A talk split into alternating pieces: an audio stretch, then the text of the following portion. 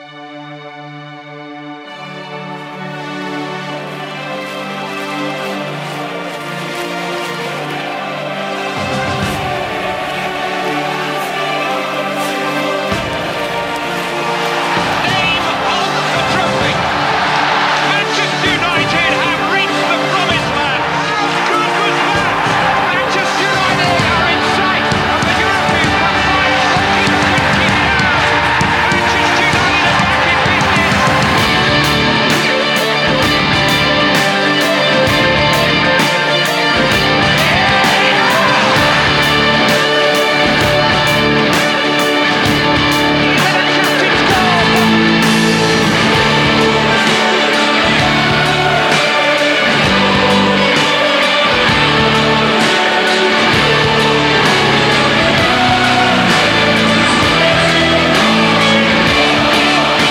Rigtig hjertelig velkommen til Det Røde Hjørne, som er den officielle podcast for den danske afdeling af den skandinaviske supporterklub.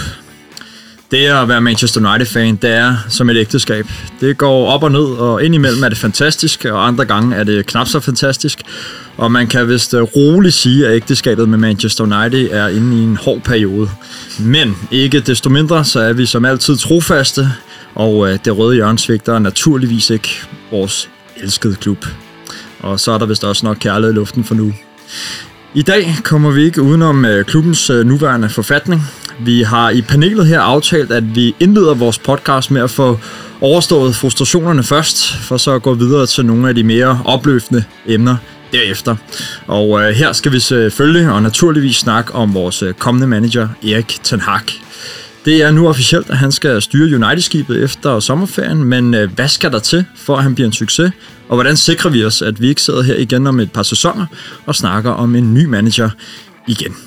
I forlængelse af Erik Ten Hag, der skal vi også kigge på klubbens øh, sportslige setup, for med opsigelserne af to øh, prominente chefscouts i klubben, øh, så kan vi måske tillade os at drømme om, at der blæser så nye vinder over Old Trafford, og øh, at det sportslige ansvar måske i højere grad ligger hos Ten Hag og hans stab fremadrettet. Så skal vi også kigge mod den lyse fremtid, for hvilke akademispillere vurderer vi, at der kan spille en rolle på førsteholdet i næste sæson. Men der øh, gemmer sig et øh, gennembrud for Garnacho eller måske James øh, Garner. Ja, det taler vi mere om senere. Og så har vi også vores øh, herlige stemme fra Manchester med, Chris Taylor, der vil komme med hans syn på de ting, vi øh, netop lige har gennemgået. Og det er altid spændende at høre fra ham. Og øh, til at hjælpe mig igennem det her spændende program, så har jeg som altid tre hammerne, dygtige, kompetente med panelister med. Og øh, jeg starter med øh, den gode Ulrik Holst Malling. Velkommen tilbage. Tak skal du have. Godt at have dig med, Ulrik. Jamen, øh, godt, jeg måtte komme tilbage. Ja, og øh, vi skal måske lige sige, bare lige for en grund skyld, at vi, vi kender dig nok mere som Uffe. ja, så det er nok det... Uffe, vi kommer til at kalde dig her under podcasten. Ikke? Jamen, det, så det, det, går, det går. Ja. Øh, Morten Kamper, Velkommen tilbage. Jo, tak. Du har jo lige siddet over et par gange. Jeg har lige været ude i kulden. Jeg har afsonet et rødt kort. ja, okay. Men uh, velkommen tilbage, Morten. ja, tak. Og så har vi uh, Martin Kok Honsen, også tilbage igen. Du har så kun lige siddet, siddet ude en enkelt gang. Ikke haft lige så lang karantæne som Morten Kamper. det er godt at være retur og øh, kunne komme af med lidt øh, gylde, øh, lidt øh, terapisession. Det øh, bliver, bliver rigtig fint. Ja, ja forhåbentlig. Og så har vi også som altid øh, bag mikrofonerne til at styre lyd og produktion, Louis og Morten Lundskov. Og øh, mit navn det er Mads Kaltoft Nøring, og jeg er vært, og jeg skal få os sikkert igennem dagens udsendelse, så lad os komme i gang. De tre skarpe. Som altid, så sætter vi lidt øh, fod i, øh, i festen ved at, at starte med de tre skarpe, og øh, som altid, der kan ikke fedt spilles, det er ja eller nej. Første skarpe. Er United PT i deres største krise siden Ferguson? Morten? Ja. Martin? Nej. Nej. Og Uffe? Ja. Ja, okay. Bare lige ganske kort, Martin. Øh, ikke nogen uh, længere svage, men hvornår var United i en større krise siden Ferguson? Nu sagde du nej. Vi kommer tilbage til det lidt, lidt, lidt senere. Øhm, men, men jeg synes sådan set egentlig, at United var i en større krise øh, i den værste periode. Dels under øh, Van Gaal, fordi de var så langt væk fra United-konceptet, og det dels øh, også øh, i en periode under Mourinho, øh, hvor de igen var meget, meget langt væk fra, for United-konceptet og, og øh, i forhold til at kunne se en, en, en fremtid ud af det. Så, så øh, ja, jeg, jeg synes, at ansættelsen af Ten Hag gør, at det her det i virkeligheden ikke er en større krise end som så, fordi nu virker det som om, at det sportslige setup reagerer strategisk langsigtet. Så det, det, det er mit lidt lange svar på det. Godt. Anden skarpe. Er Erik Ten Hag manden, der kan få United tilbage i mesterskabskampen inden for fem år? Martin. Ja. Og Uffe. Ja. Og Morten. Ja. Og for Gud, hvor jeg der håber, I får ret, alle tre. Godt. Tredje og sidste skarpe. Tror I, at vi i næste sæson får et gennembrud fra en akademispiller, der ikke for alvor har været inde omkring førsteholdet endnu? Uffe. Ja. Og Morten. Ja. Ja. Og Martin. Ja. Okay. Og den øh, efterlader altså lige lytterne med som en lille cliffhanger, så må vi jo høre, hvem der I, øh, I tror, det bliver lidt senere. Men øh, ja, vi har jo øh, som, øh, som, som tidligere advaret vores lytter om, at vi lige skal starte med ud med en omgang gylde, så lad os da få, øh, få overstået det.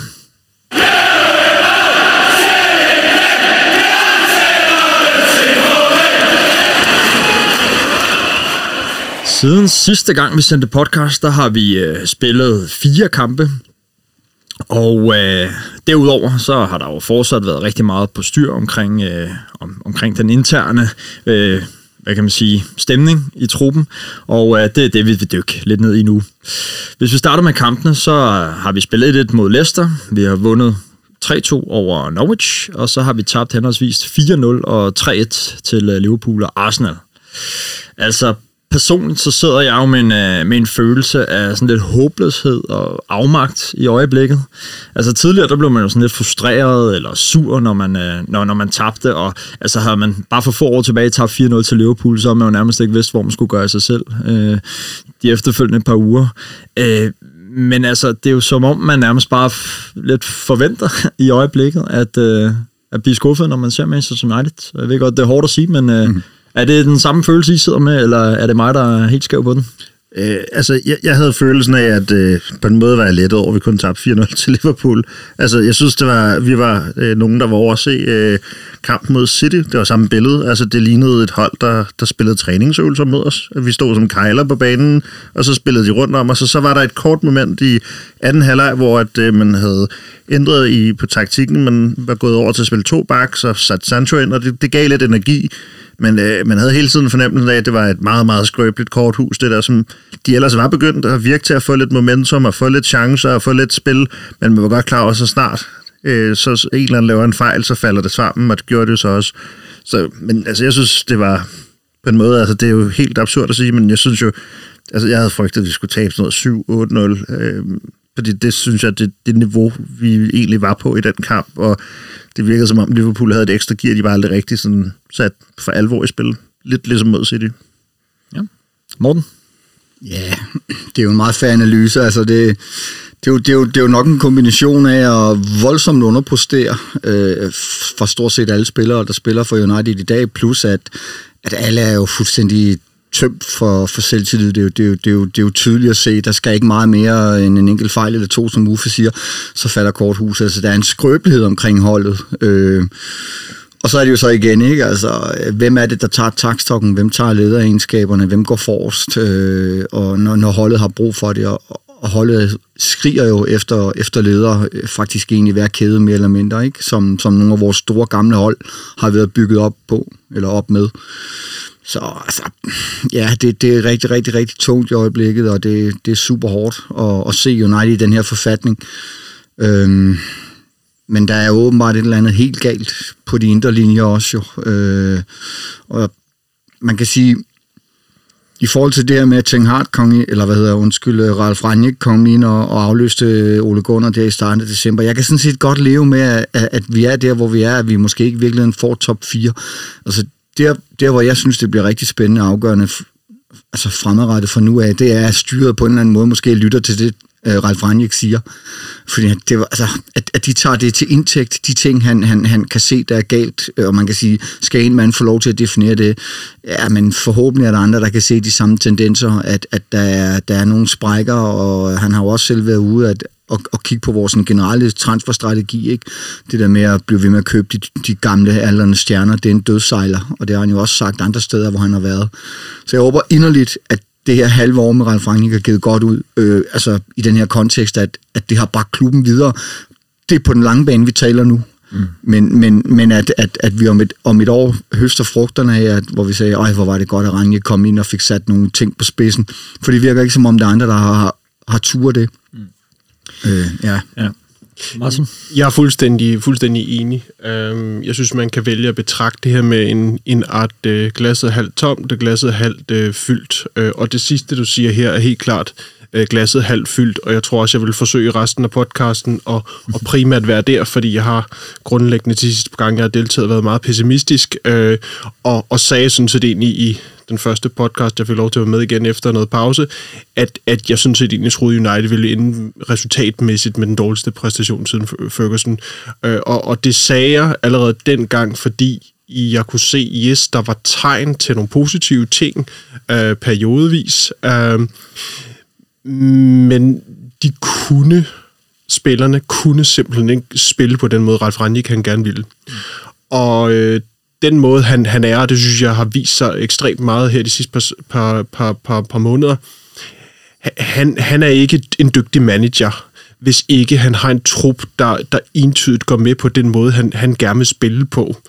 Uh, han, han er ikke ligesom øh, en, en, en Ole Gunnar Solskjaer, som, som, som er dygtig til at tage presset af spillerne, som er dygtig til at tale til spillernes agerighed og, og, og øh, indprinte noget, noget vision. Det, han, han er mere nøgtern, analytisk øh, systemmand.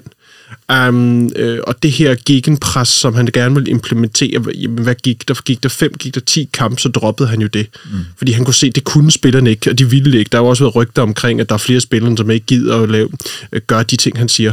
Mm. Um, det tror jeg sådan set egentlig er rigtigt. Altså, de er simpelthen givet op på ham.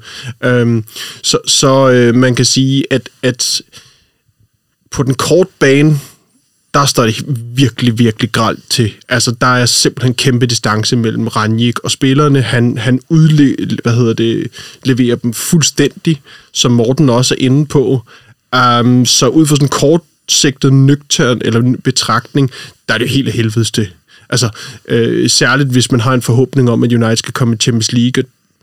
Øh, men, men, men hvis man tager den der øh, glasset af, af halvt fyldt mm. betragtning, så øh, er jeg meget på linje med Morten, at så er han jo i virkeligheden en, en bombe smidt ind i omklædningsrummet, en, en, i, i klubben, mm. en, en, en fremkaldervæske, der fuldstændig skaber transparens med, hvad der fungerer og hvad der ikke mm. fungerer, og han udleverer jo spillerne fuldstændig de spillere, som jeg er beskyldt jeg ved ikke hvor mange, øh, for at have smidt den ene træner efter den anden under bussen. Mm. Der er han bare inde og sige alle de ting, som Ole Gunnar Solskjaer han dækkede over, sige, yes, sådan er det.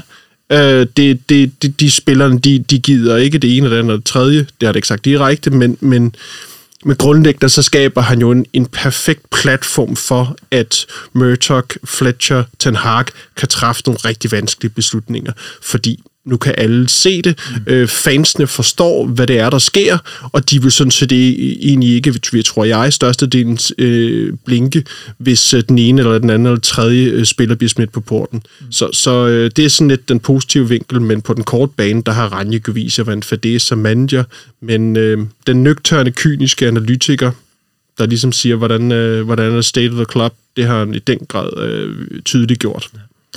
Og et andet aspekt, der er jo også lavet til at have forfulgt United øh, nærmest hele sæsonen, det er jo netop den her interne uro, vi jo også kommer, kommer ind på. Og nu vil jeg lige starte med at, at læse et tweet op, som, som jo tjekkede ind øh, kort før vi skulle i gang med, med programmet her fra, fra, øh, fra Fabrizio Romano, som jo plejer at være yderst pålidelig, og han uh, skrev, There are some Manchester United players who are creating problems at the club because uh, they are not performing at the best level and are not focused on Manchester United.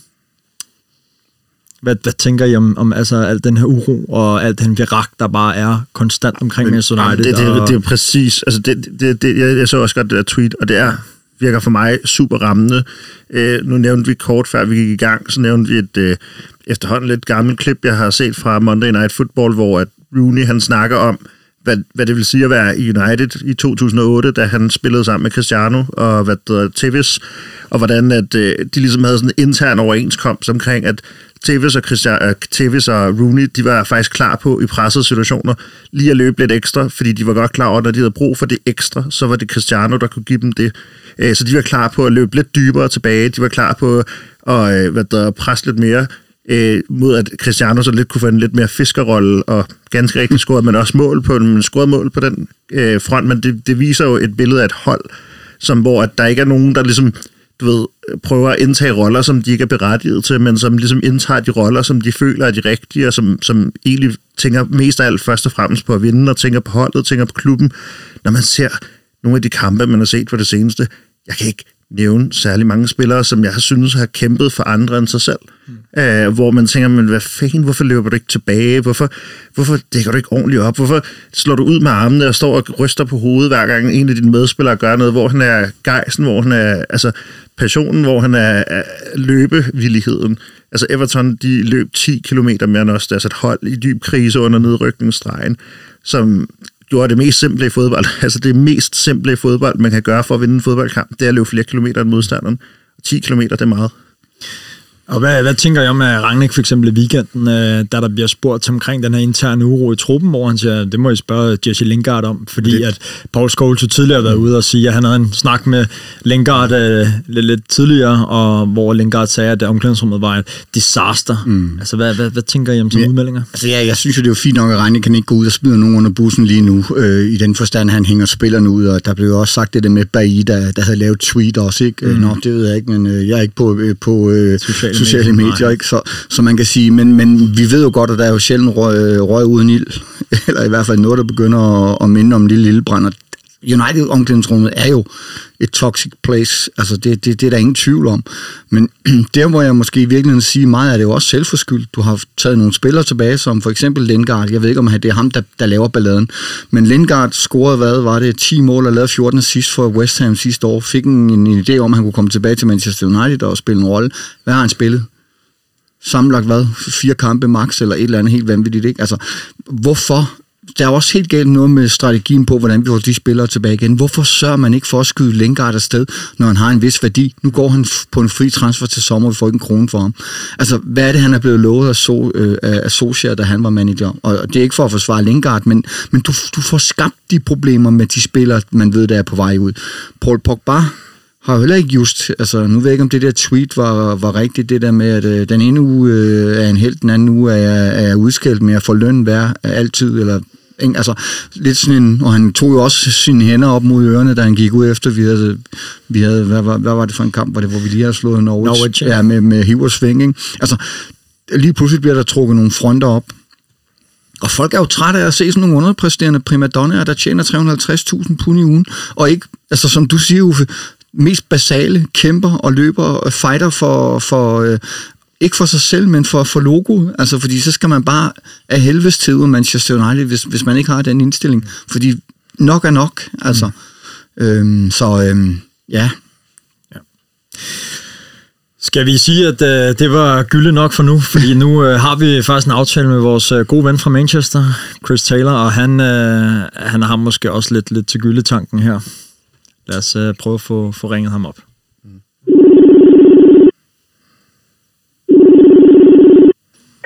Hi, Mabs. How are you? I'm good, Chris. How are you? yeah, very good. Thank you. Yeah. Perfect. And uh, thank you for participating oh, yeah, once Chris. again. Hi, Chris. Hi, how are we? Hi. And uh, I have uh, some some good friends.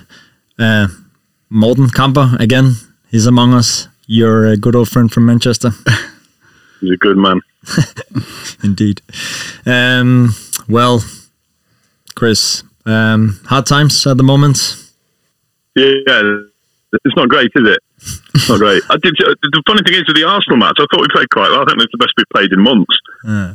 Um, it's not saying a lot, but uh, I think if that penalty goes in, I think we go on to win the match. So it's. Yeah.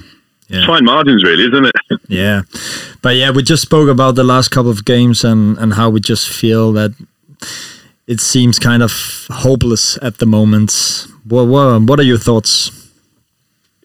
Um, I got a ticket for um, for Anfield, and there's absolutely no no chance of me going. To be honest, I, I, I got rid of it. Um, I've never known a less optimistic United fan base going into a Liverpool game. Because usually, even when we're rubbish and they're good, you, you think you, put up a fight, you can get a point, but there's, there is no fight, um, mm-hmm.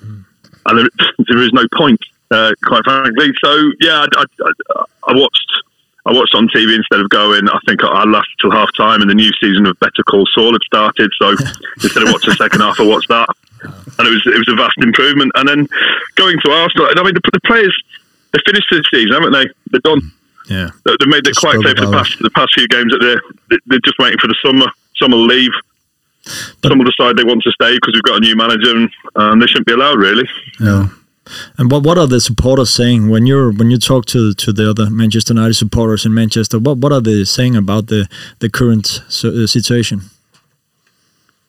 They're all pretty much the same as I am. They hate the team. Um, they, they, think Ragnick, although you can't you can't say he's done a good job as manager, he's done an excellent job in highlighting exactly what's wrong mm. with the club from top down to bottom. Yeah. So, he, he, I mean, he could prove to be a pivotal figure in that regard. Mm. But on the pitch, it, it's clear that he hates the players. the players hate because they're not. There's, there's, absolutely no way he's they're playing what he's saying no. to do. That, that's completely impossible. I think he came out yesterday actually and said that they're, they're flat out ignoring him. So I mean, you've got to say there's, a, there's an issue with the manager, there's an issue with the players, but in terms of the fans, I think they're they're the, they're the same as me. They want the season to end yeah. um, as quickly as possible. They're, they're, hopeful for, for next season, given the news we've had, but that comes with caveats. What can you improve? What can you improve with one manager when the structure is still so so, so shambolic? Mm.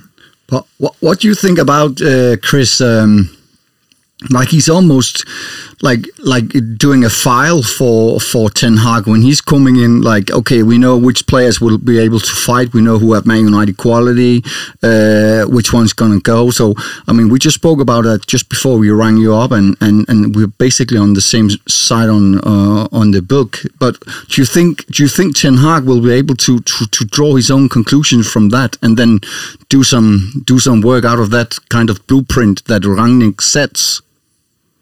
Just Rangnick's uh, dossier of shame, I think they called it in the papers over here. Yeah, yeah, which, exactly. Which I, I think it's such a great vision that it's a, like a brown a brown envelope full of uh, sort of photographs and facts about how fucking useless they all are. Um, yeah, I, I don't. I, yeah, I think I think you only need to watch forty five minutes of football to get a good impression of who's who's worth keeping and who isn't. I mean. Mm a lot, a lot of the players that that's going to get the worst the worst treatment from Rangnick are the ones who aren't playing. There's a reason why Bailly's not playing, and it's not it's not because we don't need a top centre back. It's because his influence off the pitch perhaps is is meaning he won't get playing time. Same goes to Henderson. There are people in the dressing room who you cannot have in the dressing room. So I fully expect them to go. I think they want to go, and I think the club will want to get rid of them. Mm. The issue is we can't get rid of too many players because we can only sign three players a transfer window because we're incredibly glacial at getting any deal done. Mm. So all of a sudden you've got Anders Pereira back in midfield because that's the only option, or we've got Martial playing again, and you get the same things happening over and over again. It, the whole it's not even one tree needs cut down; the entire forest needs clearing, doesn't it? Yeah.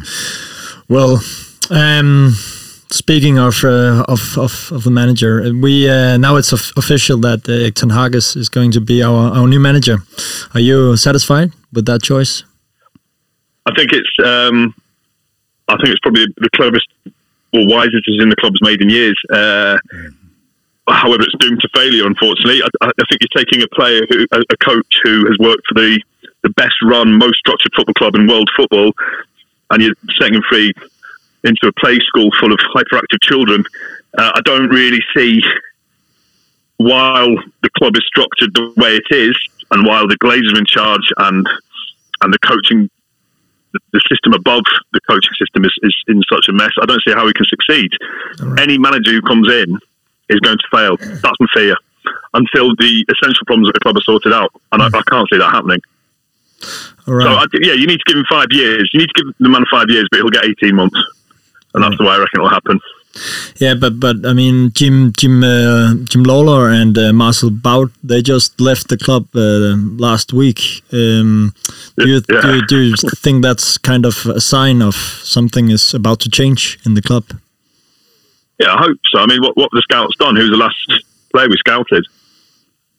It, it seems to me that we we look at who City are linked with in the newspaper and then we sign them. Yeah. I mean, I don't think we scout players anymore, do we? We get players like really weird things like we'll get Palestri or Diallo and then we'll just never play them. We'll spend 30 minutes on them and never play them.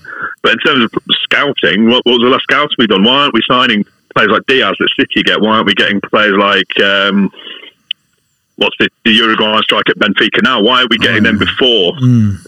Darwin Why didn't- You know, Yeah, Darwin. yeah, Darwin Nunes, that's him. Yeah, well, there is no scouting system. I think the last one we got was probably Hernandez. What was that? 2000, 2012, sometime around then. We, so yeah, I mean, uh, I'm, I'm sure they're nice fellas, but I don't really know what the Well, scouting Also, team another do at United. another crazy thing, Chris, is like uh, Rangnick. He asked for the scouting report on Christopher Nkunku from Leipzig, and then there were this odd silence. And well, we don't really have anything on him. Yeah, I yeah, mean, it's not so a it- we were looking at. Yeah, It kind of backs up your theory in a way. Like I don't know what they're doing. They had the same with Dennis Zacharias as well. Yeah, Oh yeah. I, yeah, I, I think we, we need to we need to be really patient with him because it's not just it's not just the the team. I think McTominay came out and said after the match, he said there's problems at all levels at the club. It's not just the playing, and everyone needs to sort it out. And it's right. You, you, you need you need to, uh, to to come in and you give him five years. You say, listen, next season. I don't expect anything. Season after that, you just need to see progress because it's not just it's not just the players, it? The whole the whole no. the whole club's in a mess. the whole organization. Yeah, But it, it, it seems like Yeah. Ten Hag he, he he wants some some like responsibility in in order to sign new players and stuff. He said that he wouldn't have taken the job if he was not in charge of who's coming in and out. Do you think that could be like a sign of something new at the club? I wouldn't believe a word they say to him. They say all sorts, don't they? I mean, I'm sure they gave him assurances. Whether or not they deliver on those, I don't know. But yeah, I, I, I hope they listen to him. I hope hmm. Rangnick stays on as a consultant because, yeah, I mean, it took him about 10 minutes to suss out that our dressing room was full of dickheads. And I think it's important that he he stays in and helps weed them out. And it, it's about. But I think people kicked off when Rangnick said we're six years behind Liverpool. Hmm. I, I think that I think that's fair. I think we need we need it, it, it could it could come quicker than that. But I think the best thing for United to do is position themselves beneath Liverpool and City. So when Klopp goes and when Guardiola goes, we're in a position to, to challenge again because even a well-run club will struggle to beat Liverpool and City at the minute, and that's grim. That's really horrible, isn't it? it is. It is indeed. But but, but Chris, what what do you think Ten Hag needs to do to to be successful? Jesus. Um, Just oh, your five man, cents? it- it- yeah, I think, I think what he needs to do is he. It's not what he he. Yeah, I'm, I've got full faith in him. If, if he comes in and he's got his own ideas, he, I, I'll level with you. I don't watch a lot of Dutch football. I've seen him in the Champions League. He seems to be a young, upcoming coach who's got at the right time. It's what others need to do to support him. He needs to get the support from both above and below. Hmm. And I mean, if the if the players get on board with him, if this if he gets the right signings, if we get a midfielder and a, a centre back, I mean the fans can the fans can help out. They'll carry on supporting like they always do, apart from the idiots on Twitter. Um, but it, it really, it's more ab- above him that needs to to work out what the hell's going on because they're the ones that ultimately can make or break uh, his his tenure as manager. Oh, we'll see. It's um, exciting. Uh, It's Chris, exciting this year, but I can't I cannot wait for the end of the season. Honestly, No, I think I'm looking at all the feel that fixture list and I just oh yeah, yeah, who who can be bothered? Honestly. yeah. You're, Brent, no offense to Brentford, but bloody hell, Brentford on a was that a Monday night? Monday night. yeah. Yeah. Yeah, that's another rainy day in Netflix evening, I Manchester. reckon. But you yeah, must gorgeous. Be, you must be looking forward to uh, um, May 11th, the uh, FA Youth Cup final. Yeah, we've all got tickets for that. It, it would be Oh, nice great. to see United team win something. Hopefully, so I think I think they've sold twenty eight thousand tickets for it or something mad like that. So I think a lot of the United fans are quite excited. People haven't been for years. So I've got mates who are still boycotting for 2005 and because the money goes to the United Foundation, not the Glazers. They're coming back. They're going to. I, I think. a, successful youth team is something that Manchester United needs, and it's something it's always had, and it's mm. sort of that does give a bit of hope for the future. But Hannibal's performance against Liverpool, his little cameo. Hmm. Jesus Christ, losing 4 0 against Liverpool and not getting a yellow card until he came on. Yeah. He came on and kicked some players. And, as- and as, as basic as it sounds, that is the minimum I expect against Liverpool mm-hmm. Exactly. run around, kick some people, at least show you care because the 85 minutes before that, it was Yeah. just, just do something. It was so well with that something. dickhead So, yeah, Henderson. and- well, well, I actually have to say, I mean, there's unfortunately been uh, some uh, some rather unfortunate incident uh, around Maguire, but I think you know that's you know that's absolutely disgraceful, and of course this is completely out of line. Uh, and saying that, but you know, I still need to stress the fact that we have the captain of Manchester United coming out pre-match in an interview, getting asked would you think you know it would be it would be great to to trick uh, Liverpool up in their quadruple run? And he said, "No, uh, it would be great to win this uh, for the fans and for this club, this match. You know, where's the passion? Where's the fire? Have you? Could you imagine Roy Keane answering like that? No way. No. I ju- yeah, I ju- I- no, you can't. I mean, it, I'm less interested in what they say than and how they perform, and and none of them none of them are performing. It's from from the little I, I could stomach a match. I've never seen such such little desire in a, mm. a United Liverpool game. It was they were jogging around. They weren't making Horrible. tackles. Mm. Yeah, it was why you know they, they, they made the feelings about everything quite clear, and mm. and Liverpool could have gone on and scored as many as they wanted. Really, I mean, we, we had. We, from what I understand, we had a period of where we looked okay. Sancho came on and, and, and played well, and then as soon as Liverpool thought, "Oh, we best score," they did. Yeah. And uh, is that the worst performance from any Manchester United player you can remember from uh, Paul Pogba? as soon as the first goal goes in, he puts on his little limp and then fucks off. Yeah. honestly, absolute disgrace. I'm out If, that if that's not his last, I kind of, I kind of like him to get fit again, so I can boo him at the last game of the season. That is the only reason I'll go to the last game of the season. Well, you ha- we- have the opportunity when he returned with City. Could Oh, you, yeah. could, could, could you no imagine? way. No way. Oh, it- I mean, it would be beautiful in a way, but there's no way Guardiola would have a player No. like him in his team. No, no, no, no. he can go, he can go and lord it around in France for, for three years or something like that. I mean, he's an absolute waste of space. Disgrace of a player. He's not good enough. Uh, But Chris, um, here at last, uh, I would like to ask you. Later, we are going to talk about uh, the the young players from uh, our academy and uh, the players who are out on loan. Um, who do you think will break through uh, the first team next season from from our own academy, if there are anyone? It, it, it looks like so. The, the really exciting was I, I watched the the youth cup before COVID interrupted. The, the two players that stuck were Hannibal, who looks like he'll he'll get a chance, and Ted Mengi, the centre back, who who looks so composed and, and such a leader at a young age. I think he's out on loan. I don't know where, but I, I think he's got a chance. But then this Garnacho's come from nowhere, hasn't he? He got a call up to the Argentinian squad, uh, so they could have a look at him. And then you got um, you got a couple of strikers in the under 18s as well. Is it uh, McNeil. Hugill and yeah. McNeil? Yeah, they Yeah. they look like they've got a chance as well. But you can you can never really tell, and it's a it doesn't seem fair throwing youngsters in to a team this dysfunctional at the minute. No. So I think if we get in the Europa Conference, the Europa League, I think a great opportunity next season will be to give players like that a chance. James Garner, I think he's done enough at Forest to suggest he should Uh, from nothing. he should get a go in the squads. Certainly in pre-season, see how it does in pre-season because he might need another loan to a Premier League team. I was going to say mid-table one, but we're mid-table, so may as well just stick him in. What's your feeling on uh, Ethan Laird, who's uh, at Bournemouth at the moment? He's been injured a lot, but but but still, what's your feeling on him? It's, it's, he's another strange one. He was on quite a successful loan period, wasn't he? And then they took him out, sent him to Bournemouth, and he, he's, I mean, he got injured and he's barely played. But he's, he's certainly people have been talking about him for a couple of years. And if there's a position we need, it's it's right back Mm. because Wan Bissaka. It's, It's yeah, quite- I mean, if you can't challenge Wan Bissaka to get in the team, you, you haven't got a career in football essentially. So yeah, I'd like, I'd like to see him. I'd like to see him put put his injuries behind him and, and, and get a go. Mm. But it's I think it's a failure of our loaning system. We send Palestri was an odd. one. We've sent him. He's an international. We've sent him to Alaves. He barely plays. Yeah. Mm. So all of that development is going to waste. We've done it with Laird. We was doing. I think it was Amad Swansea. Was that wasn't as it? well. And Diallo as well. Yeah, we sent him to Rangers. He's played two games. He's, he's not got a sniff since. No. It's bizarre. Yeah, it is. So I, I don't really know what they're doing. I, mean, I think the only one that's su- succeeding at the minute is Garner. Yeah, Yeah, yeah. he's been ter- uh, terrific for Nottingham Forest this season. Yeah. Yeah, he's developing physically as well, so he looks like he could possibly. And with Matic, Yeah. Matic announcing he's going, I think there's nothing. There's nothing to, to be lost to giving him a chance. I think.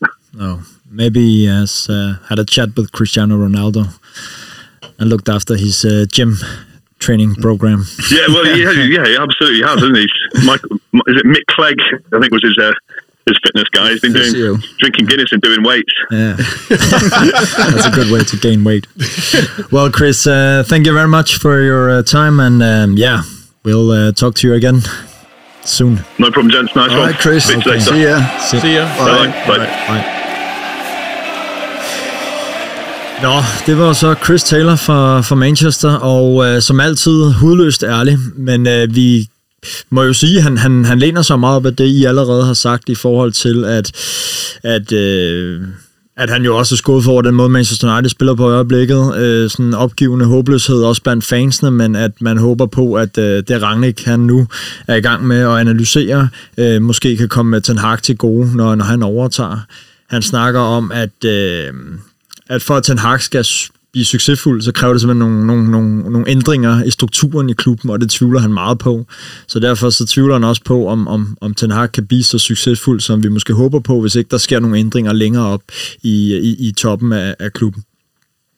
Og så, øh, ja, så siger han også, at øh, han håber på, at nogle af de unge kan slå igennem næste, næste år. Nævner en, øh, en Menki, en, øh, en James Garner, en øh, Hannibal Maibri, blandt andet, som nogen, der måske kunne, øh, kunne slå igennem.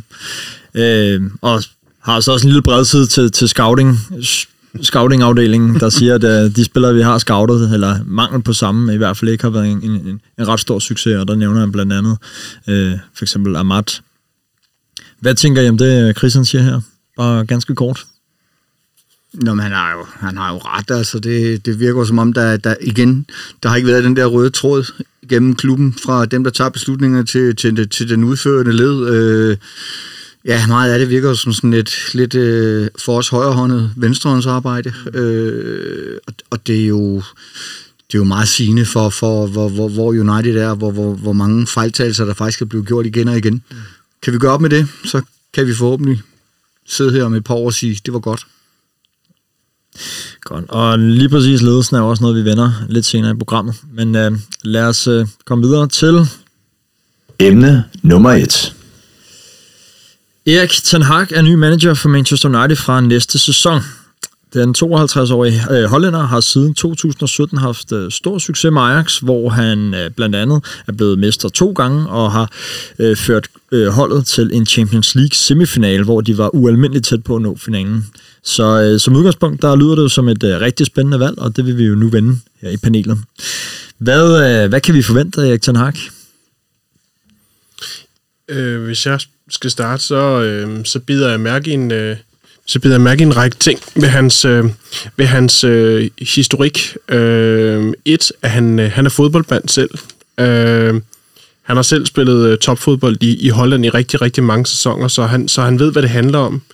Øh, han har haft succes i samtlige af de klubber, han har været øh, manager i. Øh, Go Ahead Eagles tilbage i 12, øh, 12-13 rykkede han op med. Øh, så rykkede han til Bayern München, hvor han var i lærer hos Guardiola. Øh, det kan man komme tilbage til. Der rykkede han sådan set egentlig også op. Øh, så røg han til Utrecht, som var en klub i, i forfald. Øh, klarede sig rigtig, rigtig godt og fik flyttet dem langt, øh, langt op i tabellen, hvor de har positioneret sig. Øh, og så til Ajax, hvor, øh, hvor han øh, også fik løftet klubben. De har vundet øh, flere titler, som du også er inde på. Øh, og har, har en, en, en win-ratio på, på 74 procent, øh, mens øh, Eriksen Hark har været manager, hvilket jo er hu- uhyggeligt godt, har været semifinalen tilbage i 18-19, og, og, og ja, har bare klaret sig godt, har, har, har spillet utrolig godt, god fodbold, øhm, og sådan som det beskrives, når jeg ligesom læser det, så er det i virkeligheden meget eller den måde, som Guardiola spiller på øh, i, øh, i Manchester City. Øh, og det kan man sige, det er måske en eller anden form for arv for øh, det, øh, totalfodbolden, øh, som man kender det fra Holland, øh, fra hans tid øh, som lærling under Guardiola i, i Bayern München.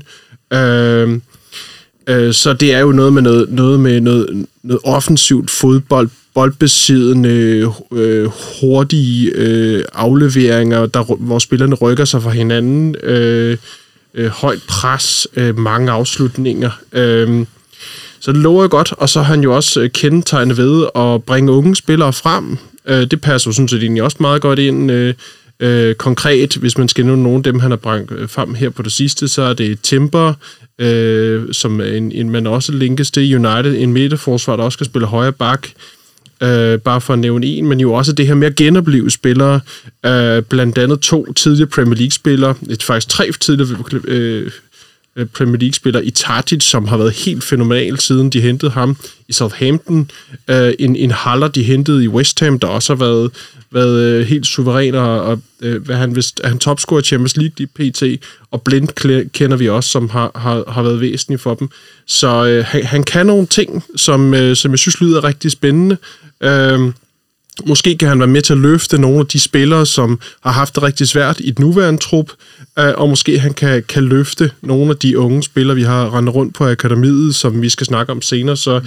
jeg synes, der er rigtig mange elementer øh, i, i, i det, øh, som, som lyder lovende. Det her med, at han også tidligere har løftet klubber, der har haft det svært. Selvfølgelig klart mindre klubber, men, men øh, jeg synes, han har mange af de ting, der... Øh, der skal, der skal til, hvis han for ellers får plads og, og bliver bakket op til, at han over en 3-4 års tid kan, kan løfte klubben. Øhm, der er meget, der rimer på Manchester United. Det, jeg synes, det lyder spændende. Og så det her touch af moderne fodbold, som, øh, som ingen af vores 4-5 øh, manager, eller hvor mange det efterhånden er, øh, siden Ferguson stoppede. Altså, der, der, der er han øh, en moderne manager, øh, og det, det, det har vi manglet.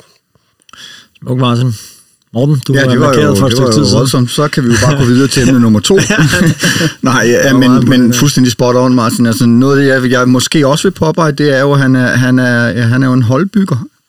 Øh, da de røg til, til, til Tottenham i 18-19 semifinalen i, øh, i Champions League, øh, der mistede han jo De Ligt, De, de Jong, øh, Ziyech, øh, hvad hedder han, øh, vores egen, øh, Van der Beek røg også, øh, øh hvad det var året efter. Øh, så han har jo på en eller anden måde kunne få nogle unge store stjerner frem, bygge dem op, og så har han faktisk også ret hurtigt øh, kunne genetablere, øh, genetablere en, en opbygningsfase med kvalitet. Og, og det er jo sådan noget, det vi måske skal hæfte os lidt ved, at, at, at han er netop, som du også lidt var inde på, øh, Martin, at han, han får meget ud af det potentiale, så måske kan, kan kan bo i spillerne, fordi at han har et system, der er så defineret. Det kan have nogle taktiske selvfølgelig under kampene, men, men han sværger jo, så vidt jeg ved, til sådan en klassisk 4-3-3, og så kan den jo så, hvad hedder det, ændre sig lidt, alt mm. efter hvordan øh, kampen ud, udvikler sig. Men, men spillerne virker jo som om, at de er ret, de er sådan ret øh, veletableret i, i hans system, mm. og det håber vi, at vi kan, kan få frem i United også. Så og så det sidste, jeg lige vil sige, det er, at han virker også som en mand, der, der kan sige fra. Mm. Jeg, øh, jeg tager styringen. Det virker som om, at han er tydelig. Mm. Ja. Hvor lang tid tænker I, at Erik Ten Hag han skal have? Altså, hvad er tidsperspektivet? Men altså, det er jo altid svært at sætte øh, år eller måneder på. Jeg synes, så længe der er fremdrift, så synes jeg, at han skal have, have, have arbejdsro. Øhm, det er klart, at hvis man står efter to år og ikke kan se, at der er sket noget som helst, og spillet ikke har forbedret sig, på trods af, at han har fået det sat op og fået den øh, opbakning, som man kunne forvente, jamen så er det jo klart, så, så er det jo så er det ærgerligt, men, øh, men han skal i hvert fald have tid. Altså det, det, det har også taget øh, Klopp rigtig lang tid at bygge det Liverpool. Det har taget Guardiola rigtig lang tid at bygge det City-hold. Og øh, der er noget omkring det der med at væbne sig lidt med tålmodighed. Det tror jeg bare, vi skal, vi skal vende os til som United-fans, at øh, de næste par sæsoner, så er det måske ikke... Øh, så er det måske torsdagsfodbold igen, så det er om at genfinde sit uh, Discovery Plus abonnement, og så Europe League, eller EFCL, eller hvad det hedder, alt det der andet. B. Conference. Nå, Conference, er det ikke der, hvor man møder sådan en moldovisk hold, og, og så Randers? Ja. Ej, det ved jeg way i Moldova. Men, men øh, nu har vi jo rost Ten Hag rigtig meget. Vi er alle sammen meget spændte på, at han, øh, han, han skal starte her efter, efter sommerferien. Men er der nogle faldgrupper ved, øh, ved Ten Hag? Øh, det, det er der bestemt, øh, og, og der vil jeg øh, følge noget af det, som vores, vores gode ven Chris han sagde lige før. Øh, det er, vi har, vi har, vi har nogle, nogle primadonnaer i, i, i truppen, og øh, hvis, hvis, hvis ikke vi får skilt os af med dem, så kan han godt få det svært. Øh, Og det, øh, det der var en Ryan, øh, Ryan Babel var ude at sige, at, at øh, Ten Hag, han vil have spillerne lytter. Øh, og, og øh, han var ude at sige, at der, der, der, det, der bliver problemer for de spillere, der ikke kan lide hans system. Og, øh, og han er meget krævende i forhold til at få, få de får spillerne til at spille, som man ønsker. Og der tænker jeg lidt tilbage på Van, Van Gaal. Der er faktisk nogen, der drager lidt paralleller, men, men noget af det Van Gaal, han, han, han stod for, jeg håber du godt nok, det er noget mere offensivt. Men, Det er men, philosophy. men, men, men, men jeg, jeg sidder allerede og, og tænker nogle spillere, som, som kan ende med at få det svært. Øh, jeg håber så, at der kommer den her udrestning allerede til sommer og til, til dels til vinter, men jeg har en eller anden idé om, sådan som Bruno Fernandes kommer til at få det meget, meget svært i hans system. Hvorfor det? Øh, jamen, øh, jeg, altså, nu, nu har han godt nok spillet sig til- ind på holdet på, i, i, øh, for Portugal, men, men han har jo været smidt på bænken, øh, også øh, i perioder, hvor han spillede rigtig, rigtig godt for Manchester United, øh, simpelthen fordi, at, at deres, deres træner har, har en meget systemisk tilgang til, hvordan øh, s- spillerne skal spille. Og det passer Bruno Fernandes ikke særlig godt. Mm. Øh, det, det, Ten Hag går meget op i, at det, det er førstegangsberøringer, at, at de lytter øh, til, til, til, til, til måden, man spiller på. Øh, og øh, er der en ting, som Bruno Fernandes, kan man sige, på den ene side er han jo fantastisk til at slå gode afleveringer, på den anden side er han, laver han så mange fejlafleveringer, mm. og øh, det kan Ten Hag ikke lide. Hvad med Morten og Uffe? Sagde I nogle faldgrupper hos uh, Ten Hag? Markere? nu var det egentlig det der med øh, divær i omklædningsrummet, som, som jeg reagerede på. Øh, forhåbentlig så, så kommer der et sportsligt setup, hvor man har lært sin lektie, hvor man ikke køber spillere for dyrt, ikke giver dem for, for store lønninger og for, for stor status i klubben. Jeg tror, et af de store problemer, uden at vide det, det er jo bare gætværk, men det er, at, at man i omklædningsrummet har nogle spillere, som der tjener øh, sindssyge beløber, som på en eller anden måde har fået talt sig selv op og altså, egentlig også forståeligt nok øh, sætter sig selv og forestiller sig selv som store stjerner, men som måske mangler noget sådan faktisk, altså something to prove øh, for, for, for den øh, løn, som de får. Og det tror jeg, det skaber de her konflikter, og skaber det her giftige arbejdsklima. Øh, jeg tror, man har brug for sådan at finde spiller i et vækstlag, som, øh, som synes, at det holdt op, jeg kan spille Manchester United, frem for spillere, som tænker, fedt mand, jeg får 400.000, og jeg er jo stor stjerne, øh, og jeg har været med til at vinde VM engang, mm. øh, og god til at danse. Mm. Øhm, og så, man, så derved så tror jeg, man er en form for leder af det omklædningsrum, øh, på trods af, at man ikke på banen egentlig rigtig viser det helt store. Øhm, så det tror jeg, det er den faldgruppe, man skal undgå, fordi jeg tror, hvis man finder unge, agerige, sultne spillere, som netop er villige til at lytte til Ten Hag, så tror jeg, at det her kan have et enormt, øh, altså enormt øh, positivt potentiale. Jeg ved, hvem den dansende verdensmester må, må kan være. Morten, du markerer også. Ja, men... Undskyld. Men det er jo fordi, at øh, han er jo også kendt for at være en, øh, en, en, en planlægger helt ned til mindste detalje. Jeg læste et interview med Steve McLaren, som, som bad ham om at, at lave, de skulle møde efter preseason første dag, så bad han om at møde sådan et, øh, og lave et, et træningspas for, for dagen efter, så de lige kunne komme i gang. Så Ten Hag kan komme og aflevere et træningspas over de næste seks uger og han havde aldrig set noget lignende Steve McLaren. Altså, der var nærmest tidspunkter, hvad tid de skulle tisse, hvad tid de skulle drikke vand, hvad tid, altså, det var så minutiøst udarbejdet. Han sagde, uh, Steve McLaren har også sagt efterfølgende, jeg troede, jeg vidste noget om fodbold. Så mødte jeg Ten Hag. Faldgrupperne, mm. for mig at se, er så bare, at, at at kan han, om, altså kan han omsætte det, får han tid til at omsætte det til Manchester United, bider, bider spillerne ind på, ja, apropos øh, analogien om, til, hvad hedder en Van Gaal, filosofien, ikke? Altså, køber de, køber de det? Øh, fordi det er store spillere, der har været alle mulige andre steder, der har været på store adresser, øh, og, og, og kan, han- kan han håndtere dem? Mm. Kan han håndtere dem på en måde, også når øh, Ronaldo ikke er den første i genpresset, mm. når Varane han ikke vil skubbe op til at ligge på midterlinjen, når Maguire han ikke vil... Altså, hvordan får han taklet de spillere der? Og det, det kan jo være nogle af faldgrupperne, for jeg tror ikke, at der er nogen, der kan sætte et, et, et, et, et, et øh, spørgsmålstegn ved hans taktiske evner. Det siger alle de spillere også, der har spillet for ham. Altså, han er taktisk vanvittig.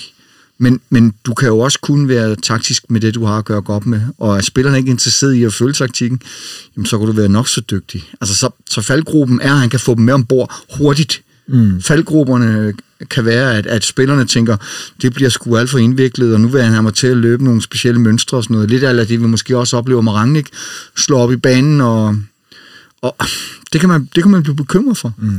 Men, men så er det jo bare spillere, der ikke skal være i Manchester Jamen, United. altså, det er jo Og- og det i lidt- sidste sådan, ende, ikke, altså? Du ved, ikke fordi, nu ved jeg godt, at vi er færdige med vores skylder og sådan noget, men det er en af de sådan, største kritikpunkter, jeg har, Ragnik, det er, at han burde have lavet tofodstakning på rigtig mange af de spillere og spillet dem på tribunen, og så hellere spillet med, øh, altså nu har vi selv snakket om nogle af de talenter, der er i truppen, og så hellere have kastet dem lidt for løverne, men i det mindste så givet til en hakke, givet os andre en, en chance for at se noget, noget positivt, frem for at se på det samme igen og igen og igen.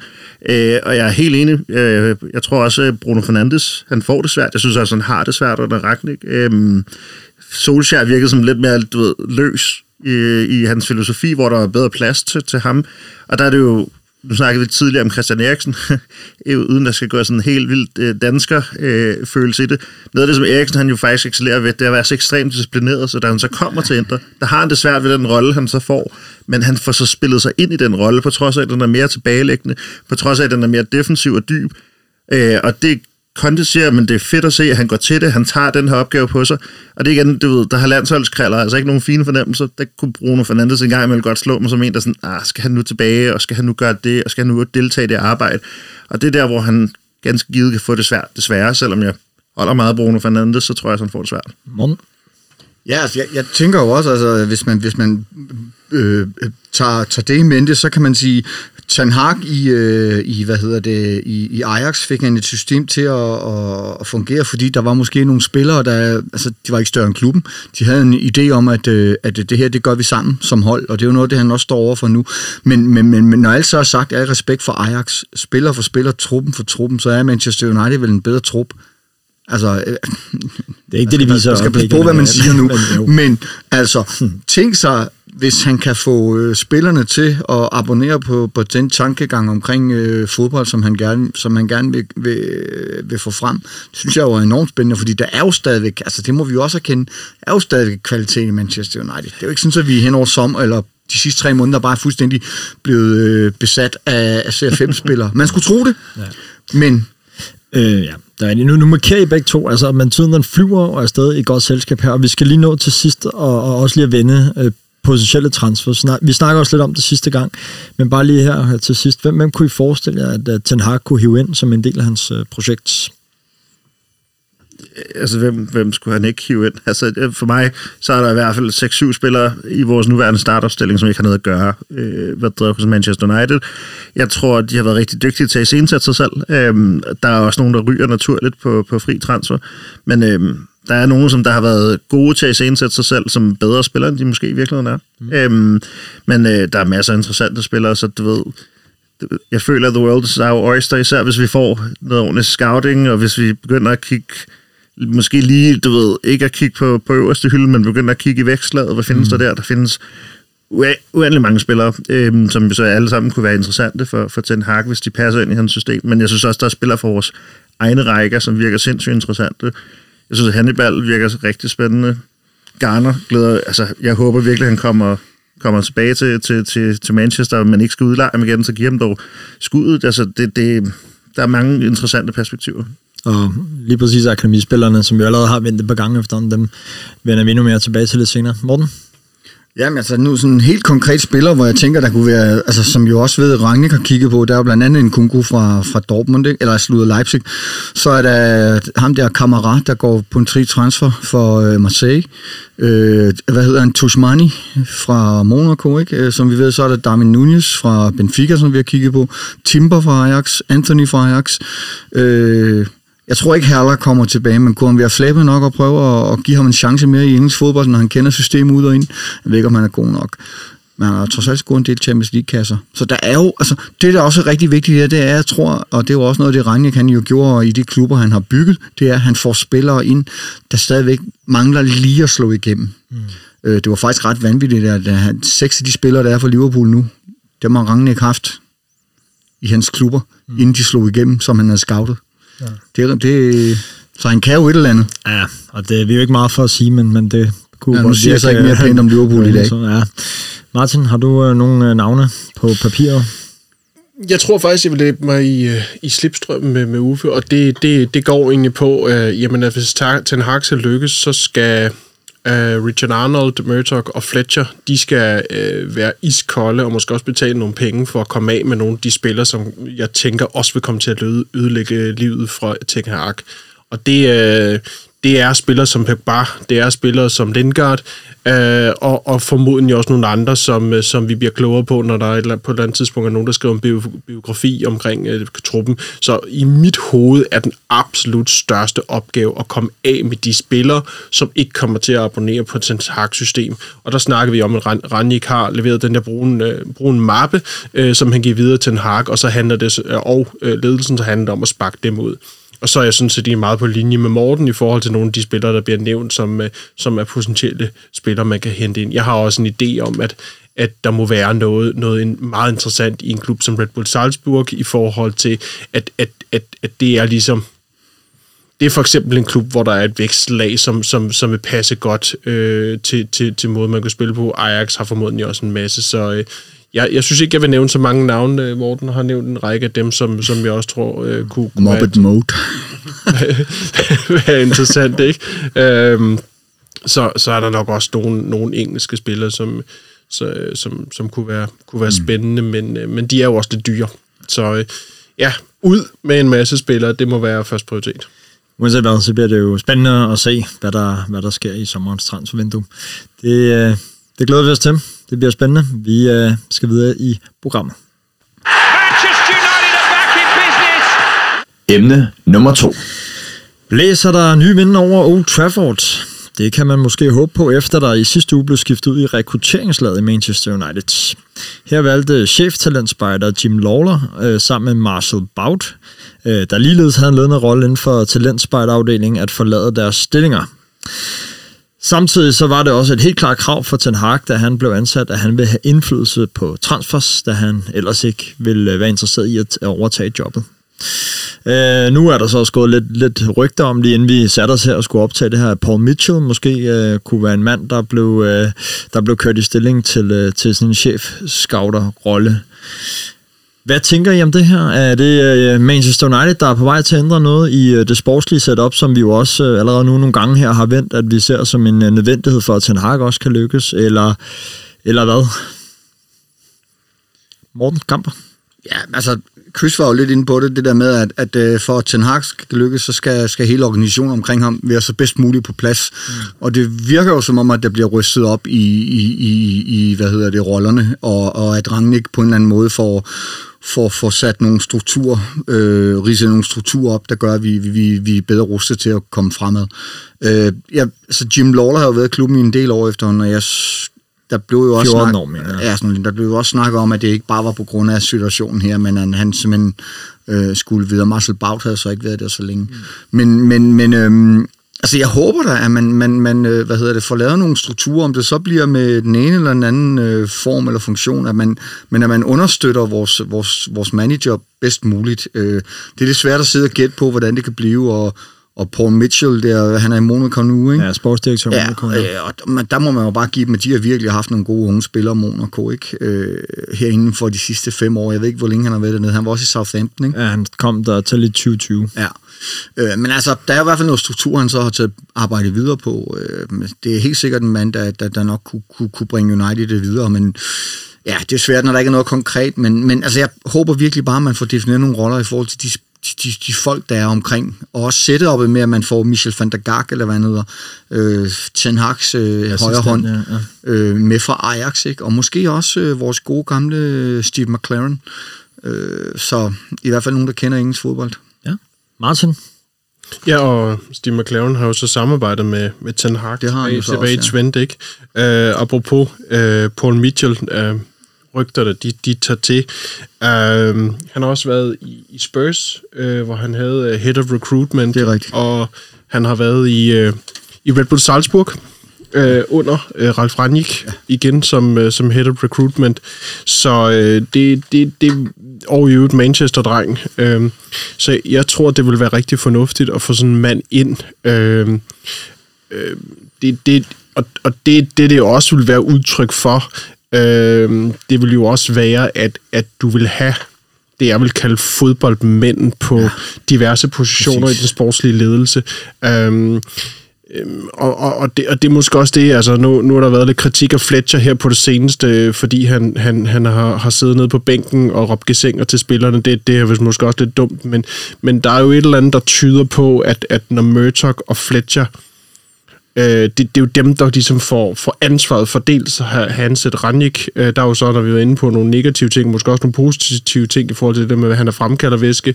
Øh, men det er også dem, der må så at sige har, har truffet beslutningen om at ansætte Ten Hag frem for hvem der nu ellers har været inde over. Øh, og som Chris også er inde på, så er det måske den, den, den for, mest fornuftige beslutning truffet siden Ferguson, at du ansætter Ten Hag. Mm. Så, så, øh, så alle de ting en mente, synes jeg jo igen, hvis jeg skal øh, køre glasset øh, halvt halv fuldt, peger i en retning af, at der tænkes mere med fodboldbriller på strategisk end, end, end på bekostning af måske øh, det kommercielle, øh, kan man sige. Ikke? Øh, så så, så jeg, jeg synes, der, der tegner nogle, nogle en positiv retning, og så øh, igen bare lige, så håber jeg virkelig, at der bliver lavet et godt setup omkring Ten Hag. Uh, der har også været nogle rygter om at hente uh, for eksempel Jab Stam ind, eller en Van Persie. Uh, det giver i mit hoved rigtig, rigtig god ræson at få en ind, der, der, der vil skabe, øh, der også kan være med til at skabe noget aura i, på træningsbanen og, og i omklædningsrummet, og som kender klubben fra, fra, fra tidligere under de store tider. Det, øh, det tror jeg kunne være rigtig spændende og rigtig sundt. Uffe? Jamen, det er jo, altså, jeg er enig. Jeg tilslutter mig alt, hvad, hvad, hvad de to herrer siger, men øhm, det er jo så også der, hvor øh, projektet for alvor skal, skal stå sin, sin, sin, sin prøve.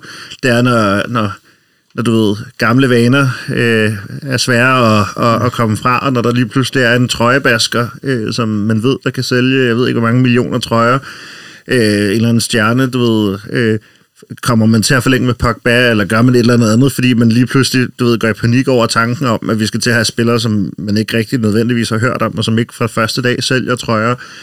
Øh, det bliver spændende at se, og det tror jeg også måske lå lidt uden vi fik udfrittet Chris om det, men det lå også lidt i, i noget af det, han sagde. Altså det der med, at det er jo fint nok at have de her ambitioner, men hvis det er stadig lasers, der sidder og trykker på knappen, mm. så det bliver spændende at se, om de køber ind, altså, altså fuldhjertet på det her projekt. Og jeg tror netop, hvis man kører fuldhjertet ind på det her projekt, så regner jeg med at se nogle spillere, som jeg nok vil være overrasket over, eller sådan, du ved, som sådan noget, man læser om på Twitter og sådan noget, men ikke sådan noget, hvor man tænker, ah, logisk, der har vi set i en Champions League-finale, eller har vi set vinde Premier League, eller du ved, altså vi skal nok vende os til at se de her spillere, hvis det er projektet, sådan, men jeg tror også, det bliver sundt, og det bliver godt, og forhåbentlig så begynder man også at scout spillere, som har en altså mentalt lidt større overskud, end de spillere, vi har nu. Jeg synes godt nok, der er nogle skrøbelige øh, små pusenusser på vores hold. Jamen, hold nu op, altså. Ja du ved, jeg synes, det var forfærdeligt, at Maguire han blev udsat for, for bombetrusler. Det hører ingen steder hjemme. Men hvad er han dog for en røv, altså? Altså, når man er helt ærlig, at så, øh, Cristiano, han tager alle magten i omklædningsrummet. Uffe, Uffe, inden ja. du går helt i selvsving her, så tror jeg lige, vi rører tilbage på sporet og kigger på vores ledelse her. Sådan. Nej, men jeg, jeg, synes, jeg synes faktisk, at, øh, at Martin er inde på noget essentielt, det der med, at, at der endelig kommer nogle folk med noget fodboldviden. Mm. At, man, at man, man overlader det til dem, og at man ikke bare lader, lader Ed Woodward øh, prøve at sælge Manchester United til forskellige agenter, der så bare på en eller anden måde tænker, wow, her er der mulighed for en stor paycheck til mine klienter, og jeg, der falder lidt ned i min kurve også. Det er jo lidt det, man har haft på fornemmelsen tidligere. Øhm, og så i forhold til, hvad, hvad er det egentlig Fletcher laver, blandt andet. Altså, han har jo fået masser af ros i forbindelse med, da for eksempel Varane kom til klubben. Måden hvorpå han, han præsenterede Manchester United øh, visionen, hvad det egentlig klubben gerne vil bevæge sig fremad. Så selvfølgelig kan Fletcher nok et eller andet, men han har jo også fået meget kritik for at bare være en, en, en ja eller en, der overhovedet ikke vidste, hvad han lavede. Også fordi Rangnick blev spurgt, hvad er Fletchers rolle egentlig i truppen? eller i klubben. Ja, det var han ikke helt sikker på, udover at han, han var med på noget matchday setup, ikke? men, så, men uh, tror, I, tror I på de ændringer, så længe at uh, Glazer sidder på, på, på magten af klubben? Ja, forhåbentlig. Ja, det er jeg også nødt til at sige, forhåbentlig. Altså, jeg, jeg tror, øh, noget af det, det, som Uffe er inde på, altså, hvis man kan se det udspiller over så det næste år, at du får sparket det der, de der primadonnaer ud, og at du ikke laver de der dumme kontraktforlængelser og henter spillere ind, som måske ikke er trøjebasker, mm. men som kommer til klubben, fordi de er unge og er gærige. Og, og, altså, så begynder jeg at, at tro på det. Mm. Men, men det er jo klart, at det skal udspille sig over de næste to-tre transfervinduer. Det, det, det, det, det, det er lakmusprøven ligesom skal, skal gefyldes, øh, og, og jeg, jeg håber virkelig på det, men, men, men det, det, er jo, det er jo svært at sige. Altså, øh, det, det, man kan jo godt frygte, at United havner på den der 6. 7. plads, og så tænker Glazers, åh oh, shit mand, ingen Europa, øh, vi skal have tilskuere på stadion, og Twitter-kontoen i gang, mm. og så videre, og så videre vi er nødt til at købe en trøjebasker, der kan, kan generere noget, noget social media attention. Mm. Ikke? Altså, det, det, det, det er jo det, man frygter. Øhm, og, og jeg håber, jeg håber, håber, håber, at, at, at de ikke går op i at hente øh, Alexis Sanchez, der skal spille piano, og, øh, men øh, Christoffer Nkungu, der bare kommer ind, United, bum, videre. Ja. Ja, fordi man kan sige, noget af det, Glazers har fået rigtig meget kritik for, det er jo netop deres måde at drive forretningen på, ved at trække øh, penge ud af klubben, og, øh, og hvor man jo har tvivlet på, om de havde øh, den sportslige interesse øh, på sinde overhovedet. Øh, andre det modsatte argument vil måske være, at Manchester United jo er den klub i England, der bruger flest penge på spillere de sidste 10 år, så det er jo ikke fordi, at de ikke vil punge ud for, for nye spillere. Nej, men det skal man jo så selvfølgelig huske at sammenholde med altså indtægter over de sidste 10 år. Øhm, så man kan sige, det der jo er forskellen, det er, at det er rent nok, at de har brugt flest penge samlet set over 10 år, men de er også den klub, som har tjent flest penge over de sidste 10 år.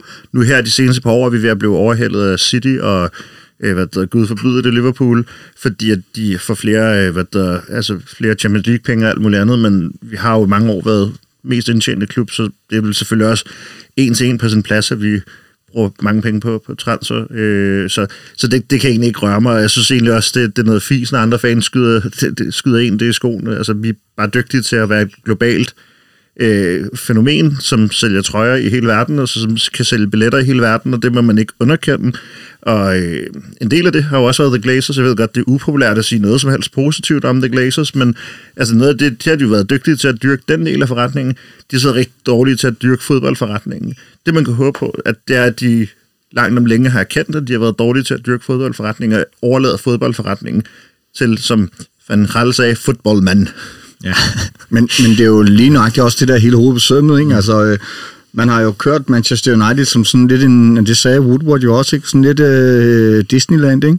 hvor man laver de der store øh, spillere, der bliver præsenteret med hiphop-kunstnere på et piano og sådan noget, altså hvor alting bliver stillet op som om, at, at det, er, det er underholdningsindustri mere, end det faktisk er elitesport.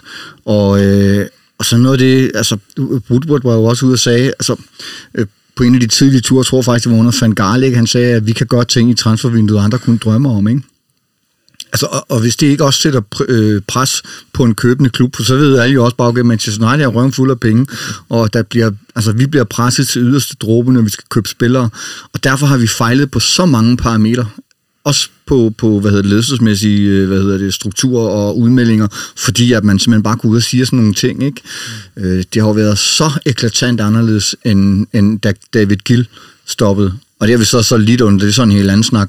Hvor hårdt har det faktisk været for Manchester United at miste David Gill samtidig med Ferguson, fordi du river lige hele topledelsen væk, mm. og enhver virksomhed hvordan, ved, hvordan at, at der kommer et kæmpe vakuum, når man, river, når man river de to øverste ledere væk, uden at de bliver erstattet med samme kvalitet. Men det er en anden snak. Martin, du så lige og kigger ned i dine papirer. Er der noget, du lige vil med her på faldrej med? Jamen, måske er det i virkeligheden noget, der også peger hen til, til næste tema, men, men, men noget af det, hvor jeg jo faktisk synes, at der over de sidste par år øh, er sket en positiv øh, udvikling i klubben, efter den havde været øh, fuldstændig øh, underfinansieret og underpræsterende, det er jo, det er jo akademiet. Altså, det, det, den måde, som det har udviklet over de sidste to-tre sæsoner, øh, de penge, du har investeret ekstra i det, øh, de, de, de talenter, du har hentet ind for Øh, Øh, Real Madrid, Atletico Madrid, øh, Manchester City, øh, Liverpool og, og garanteret langt flere klubber, men du har jo hentet store, store unge talenter ind, fordi du vil tilbage.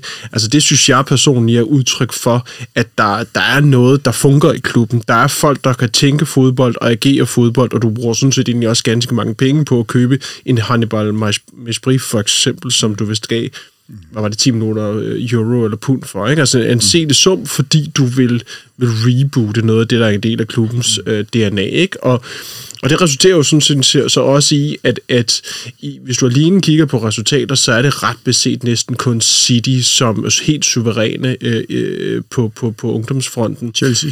Øh, Ja, men... du, Youth Cup med fem år i træk, ikke? Ja, men hvis du, hvis, du, hvis du kigger isoleret set på den her sæson, ikke, så, så ligger United på, på, på fjerdepladsen i både øh, U18-ligaen og U23-ligaen, ikke? og det i, i begge ligaer er det sådan set det kun City, som ligger i, i, i toppen, ikke? og så har du øh, U18-holdet for United, der også har tilkæmpet sig en FA Youth Cup-finale. Ikke? Mm.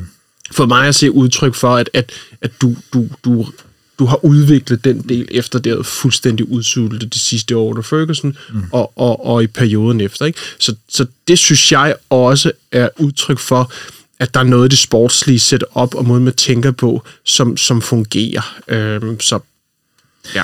Og det er jo ellers et perfekt øh, overlæg til det, vi skal i gang med nu lige om lidt og snakke netop om akademispillere. Men nu startede jeg jo med hele introen til det her emne. Det var jo om, der blæser nye vinder over Old Trafford.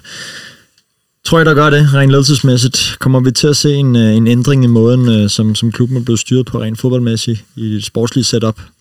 Og det er bare en øh, Jamen, der er jo noget, der tyder på, at man måske endelig har, har, har set værdien i faktisk kan få nogle folk til at beskæftige sig med noget, de ved noget om. og lad os da håbe det. Man ved jo aldrig, når man har Glazers, fordi det kommer også til at koste penge. Så en lille ven, måske? En, en lille ven, ja, en sideven. en den, er ikke, den, er ikke helt, den er ikke helt medvind endnu. Okay. Ja, Uwe, hvor stærk er vinden? Ja, det, altså, det, det er ikke nok til at lukke uh, whiskylokalet på Britain's Protection, men... Um, ah, der lugter kan den få gang i en Vestas? nej, nej, altså jeg, jeg, jeg vælger at tro på det, for nu, nu det, sådan er det jo. Altså, når man, man holder med, med et klub og elsker en klub, så, så tror man altid på det bedste, indtil man bliver modbevist. Og jeg tror på, at det næste sæson, det bliver skide godt, og vi kommer til at få det sportslige setup, som vi har hylet efter i så mange år, og vi kommer til at se, øh, hvad der, den ene sådan geniale signing efter den anden, og vi kommer til at skille os af med alle problemerne, og så bliver det alt sammen godt i løbet af en periode på 3-4 år. Det håber jeg og tror jeg på af hele mit hjerte, så jeg kan ikke svare nej til, at der blæser nye vinde, fordi selvfølgelig blæser der nye vinde. Så kan det være, at vi ses om et halvt år, og det så er tilbage til, hvor vi kom fra. Men lige nu, der tror jeg, jeg håber på det. Hvor, hvor optimistisk er din ven, Martin? jamen, jamen øh, altså, mit indtryk er, at, øh, at øh, i de, de sidste år under Woodward, og, og da han gav stafetten videre til Richard Arnold, det er, at de øh, øh, har fragivet sig noget ansvar og lagt det ned til, til John Murtaugh og, og, og Fletcher. Så, så, og det, det synes jeg i sig selv er, er positivt og et tegn på, at, at det kommercielle øh, prioriteres en, en, en smule mindre frem for det sportslige. Um, så må vi se, om de, de er i stand til at, at, at, at udføre uh, de forskellige ting. Jeg synes, uh, ansættelsen af, af Ten Hag uh, peger i en, en positiv retning, og som Chris også var inde på, så kan det vise sig, at uh, at uh, Ranjik uh, også uh, var mm. det uh, i, i forhold til at ligesom komme ind og, og nøgtern analysere uh, hele situationen fra top til bund og skabe en platform for at kunne agere ud for det. Ikke?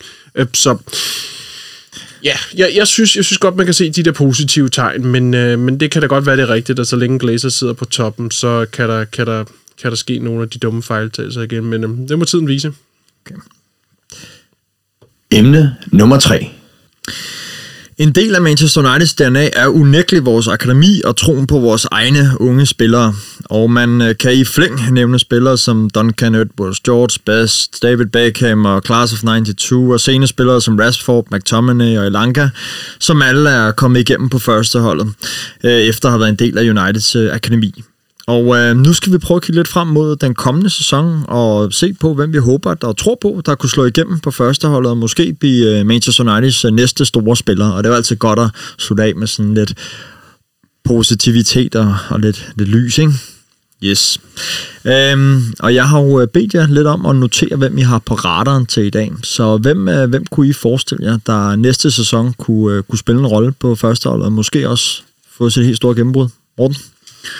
Jamen, jeg, altså, der er flere parametre, der, der, der ligger til grund for, hvordan de unge spillere selvfølgelig kommer ind, fordi at, øh, hvis de kommer ind på et hold, der fungerer, så er det lettere at give dem 10 minutter her, en halv time her, 45 minutter der, en hel start øh, i en helt fjerde kamp.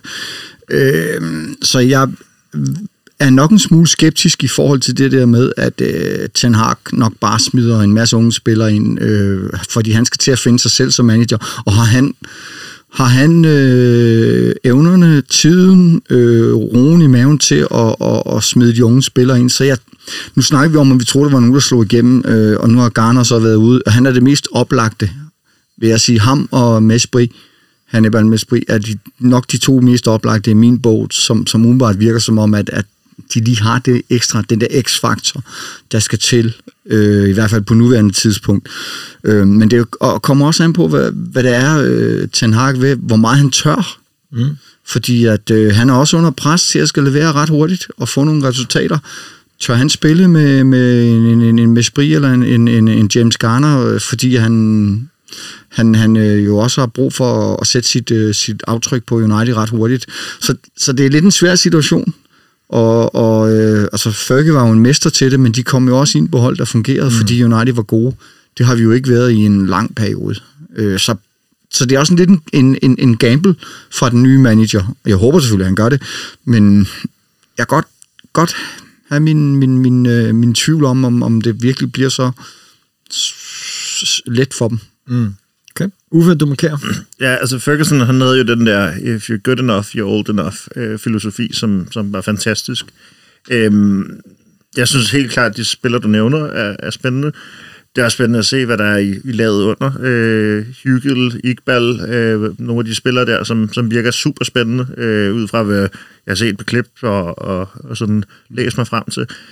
Øh, for mig at se, så håber jeg virkelig, altså jeg ser hellere, at vi kører, vi spiller med Garner og Maespri. Jeg tror, dog at Maespri, han øh, kommer til at koste nogle kort, hvis han øh, har samme energi, som der kommer på banen mod Liverpool.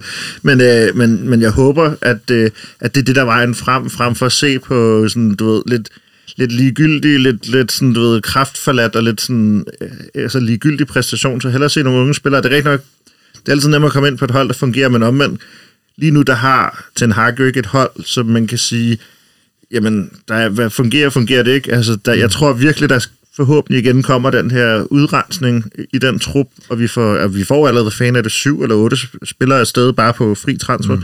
sådan øh, ved den her sæson. Så jeg tror også, det kommer til at gøre noget ved energien, øh, og forhåbentlig så kan Ten Hag så tage den resten af vejen sådan under preseason, og, og, og det vi allerede ved, at det er ham nu, som gør, at der faktisk allerede nu begynder at kunne blive indtænkt øh, de yngre spillere, øh, kan få noget spilletid hist og pist, mm. og måske også nogle gange få lov til at komme ind og få de roller og tage det ansvar. Det var jo det, som The Class of 92 handlede om. Det var jo netop en masse spillere, som kom ind og faktisk fik en masse ansvar, øh, og som faktisk viser at godt at kunne være det ansvar voksent. You win nothing with kids. Den gode Allan Hansen. Ja. Øh, Martin? Du har, du har forberedt dig i dag. Ja, det, det, det, det må man sige. Der. Øh, men det, det, er jo, det er jo enormt svært, som også de to herrer har været inde på, fordi det afhænger jo også af, hvem ender du med at kunne komme af med, øh, øh, og hvem, hvem ender det så med, at, at du øh, henter ind, mm. og hvad efterlader det så til hvad efterlader det så i sidste ende af positioner, hvor der ligesom er potentiale for, at der kan hægte sig et talent på, som måske øh, nummer to på pladsen efter, øh, øh, efter den foretrukne, ikke? Øh, men, men, men, øh, men jeg har en, jeg har en uh, udover James Garner, øh, det, det er nok også øh, ham der og, og Meshpri, som ligger højst op på min, min liste, så øh, og igen, det afhænger jo af, hvad man henter, henter ind, men, men jeg synes jo, at, at en spiller som, som, som Alex Telles har jeg meget lidt tro på, øh, kan, kan, kan gøre noget godt i Premier League fremadrettet. Øh, og, og, og, og hvis han ligesom bliver vejet og fundet for let, også af, af Ten Hag, øh, jeg, tror, jeg tror nok, Shaw han skal vokse tilbage i en position, så, så efterlader det måske en, en, en position til en, til en Brandon Williams, som man ikke skal forglemme har, har spillet, hvad ved jeg, 70-80 Premier League-kampe, ikke stadig ung, øh, virker som en, der vil lære og, og, og vil dø for, for klubmærket. Det kan godt være, at han ikke er den største tekniker i verden, men, men, men ham, ham har jeg ikke lyst til at afskrive. Øhm, øhm, det kan godt være, at hans fodboldkunde er, er for lille, men ja, altså var, var Gary Neville's det ikke også, for, for, bare for at nævne noget, ikke?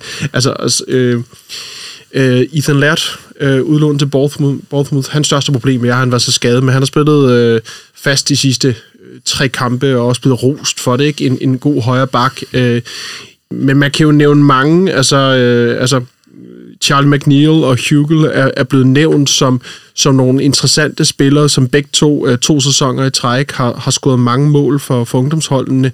Altså, vi er meget tyndt besat i de offensive pladser. Der kunne godt være plads til en af dem. Øh, en Garnacho blev også nævnt, at Chris har været den helt store åbenbaring for ungdomsholdene. Øh, øh en, en Charlotte Shoretier, som også har været inde. En, en, passer måske perfekt ind som type til måde med de der små rum med hurtige afleveringer, der kan altså spille i mellemrummet. Altså, ja, og der kan nævne flere, ikke? men den, den, den er godt nok svær at, at, at, at forudse det, men, men jeg tror, jeg vil holde fast i, jeg tror på, at, at som minimum en eller to nok skal få et, et, et gennembrud i, i næste sæson, men det afhænger af rigtig mange ting. Mm. Morten? Ja, så er du også afhængig af en lille smule øh, held som, øh, som ung spiller. Ikke? Øh, Van Gaal han blev jo hyldet som et geni for at få Rashford frem. Ikke? Øh, men altså Rashford var jo kun med, fordi at øh, alle vores angriber var skadet mod Midtjylland. Ikke? Altså Will Keane, og så blev Martial skadet i opvarmning, og så var øh, Rashford tilbage. Han havde ikke spillet særlig meget, heller ikke engang på U23-niveau, og faktisk ikke scoret så forfærdeligt mange mål, men han greb jo bare simpelthen bare chancen, da det bare handlede om, øh, handlede om hvad er det, at slå til. To mod i den, to mod Arsenal, ikke? Og så var han i gang. Øh, så, så altså, man kan sige, det er også timing. Du kan være heldig, du, du, du udnytter lige pludselig et eller andet, og fordi man, der er jo ingen tvivl om, at de knægte, der spiller på det her niveau, det er jo alle sammen altså sådan helt basalt fantastisk, rigtig dygtige fodboldspillere. Øh, så er det så, om de har mentaliteten, om de har fysikken, om de har øh, udholdenheden, om de vil ofre det hele for at få en karriere for Manchester United. Ja, for det er faktisk uh, lidt, uh, lægger lidt op til min næste spørgsmål. Hvad, hvad tror I, man som ung spiller, akademispiller, skal, skal have i, uh, i, i bagagen her i posen for at kunne slå igennem på det Ekton Hark-hold? Hvad, hvad, skal man, hvad skal man kunne? Altså, jeg tror generelt for at være ung spiller i United, altså man skal, man skal man skal virkelig have mandsmod, og man skal virkelig øh, have hår på brystet, og man, man skal kunne turde stå imod det faktum, at når du bliver smidt ind på scenen, så bliver du, går du fra altså 0 til 100. Altså mm. virkelig. Øh, det er jo ekstremt, at vi har jo været inde på det her for et par podcast siden, hvor jeg var med, hvor vi snakkede om Mason Greenwood. Øh, altså, det, det kræver virkelig, øh, at man, man, man, man som type har et eller andet øh, særligt, og det, det tror jeg faktisk, jeg vil understrege som noget af det vigtigste, fordi altså spilmæssigt, det kan sgu gå frem og tilbage, og de kan udvikle sig på den ene og den anden måde. Nogle udvikler sig ikke, som man troede, de ville. Øh, altså, under, nu nævnte du Van der altså sådan nogle Paddy McNair og, og den slags spillere der, hvor man tænker, hvad, hvad er det egentlig for noget, ikke? Altså, men det kunne også have gået den anden vej, altså, øhm, det, det, det ved man jo egentlig ikke, når man står i den situation, men jeg tror, mentaliteten, det, det er alfa og omega. Mm. Martin? Og så evnen til at, at lytte, øh, og, og, øh, og gøre, hvad der bliver sagt, groft optrukket. Det kan lyde sådan lidt uh, militæragtigt, men jeg tror virkelig, det betyder meget for en Erik Ten Hag. Og så noget andet, hvis jeg sådan kigger over mod, mod, mod Citys hold, øh, øh, som, som, som, øh, som Ajax bliver sammenlignet meget med måden, de spiller på. Altså, de skal, de skal, kunne, de skal have kæmpe lunger. Altså, de skal virkelig kunne løbe meget, og de skal kunne sprinte, og de skulle kunne lave mange højintensive løb, mange hurtige vender. hvis du, vendinger. Hvis du kigger meget på City-spiller, de er jo ikke særlig høje. Øh, øh, og det, og det, og det, det, det, og det, det skal man måske være af statur i forhold til at kunne lave de der hurtige vendinger, og så i øvrigt være, være teknisk ufattelig dygtig i forhold til, til, til en, øh, hvad hedder det, en-to kombinationer. Hvis man, hvis man er inde og se se, se YouTube-klip for, for Ajax, altså de er simpelthen, øh, de, de, de, løb, de løber øh, to, altså perfekt for hinanden, og det er bare en-to afleveringer, hvor de hurtigt flex videre øh, til hinanden, og det er jo sådan noget, det ser du ikke i United. De tager alt for mange boldberøringer, så jeg tror, ja. tror det er noget med, at, at nogle spillere, som, som evner at, at, at lave gode, hurtige pasninger øh, øh, og, og løbe for hinanden, øh, og så samtidig have kæmpe dynamoer. Øh, dem, der kan det, de, de kommer til at vinde. Morten, du får lov til at runde den her, ikke? Ja, altså det er så måske en spiller, som vi nok ikke måske får set lige næste år, men altså en af dem, jeg virkelig, virkelig, virkelig har optur over, det var ham der Kobe Mino. Mm. Altså en defensiv midt, 8 måske, som bare øh, minder meget om Pogba i, i, øh, i statur, men, men virker som om han har en helt vanvittig engine. Øh, lidt eller du efter lyser det også, øh, Martin. Altså, han har, han har været med blandt andet lige med United i, i, øh, i øh, USA, hvor der har været nogle klip, hvor han bare fuldstændig altså, ser helt uovertruffen god ud. Så det er jo sådan nogle af de der spillere, man bare kan håbe, uh, kan han bare få den rigtige, øh, hvad hedder det, rigtige udvikling, fordi han har både fysikken, men det virker godt nok også, som han, han også har mentaliteten og teknikken med. Men kan han danse? Mm, ikke, ikke på Pogba-niveau i hvert fald. Jeg kan høre, der, der er også noget rimelig bred enighed om, at uh, Maibri, ham nævner I alle sammen. Mm. Øh, men der er ikke nogen af jer, der har nævnt uh, Alejandro Garnacho fra Argentina, som jo har siddet på bænken et par gange nu her. Jo, jeg var godt inde på ham, og, og, og Chris også. Øh, jeg for, det, det kunne godt, men, men omvendt så, øhm, så spiller han også en plads, hvor vi har en, en, en, øh, en Rashford, som jeg tror og håber på, kan genopfinde noget, noget, noget styrke, hvor vi har en Sancho, så øh, han, kan, han kan godt være en spiller, som, som excellerer på den der venstre ving, mm. men hvor, hvor vi måske har øh, nogle af vores potentielt største stjerner. Um, men, men, men ekstremt spændende, og ham, ham er du næsten nødt til at, at, at give tid. Uh, jeg kommer også til at tænke på, Chris nævner også en, en, en Mengi, mm. midterforsvar, et, et sted, hvor vi jo i den grad har det svært, uh, som som jeg, som jeg husker det, har, har god fart øh, øh, og har, har været kaptajn øh, på mange af ungdomsholdene, øh, ligesom Ethan lærte, at han dog øh, ramt af enormt mange skader. Så, øh, men, øh, men det er jo også en spiller, som øh, hvis omstændighederne de rette lige pludselig kende med at, at spille noget førsteholdsfodbold øh, næste sæson.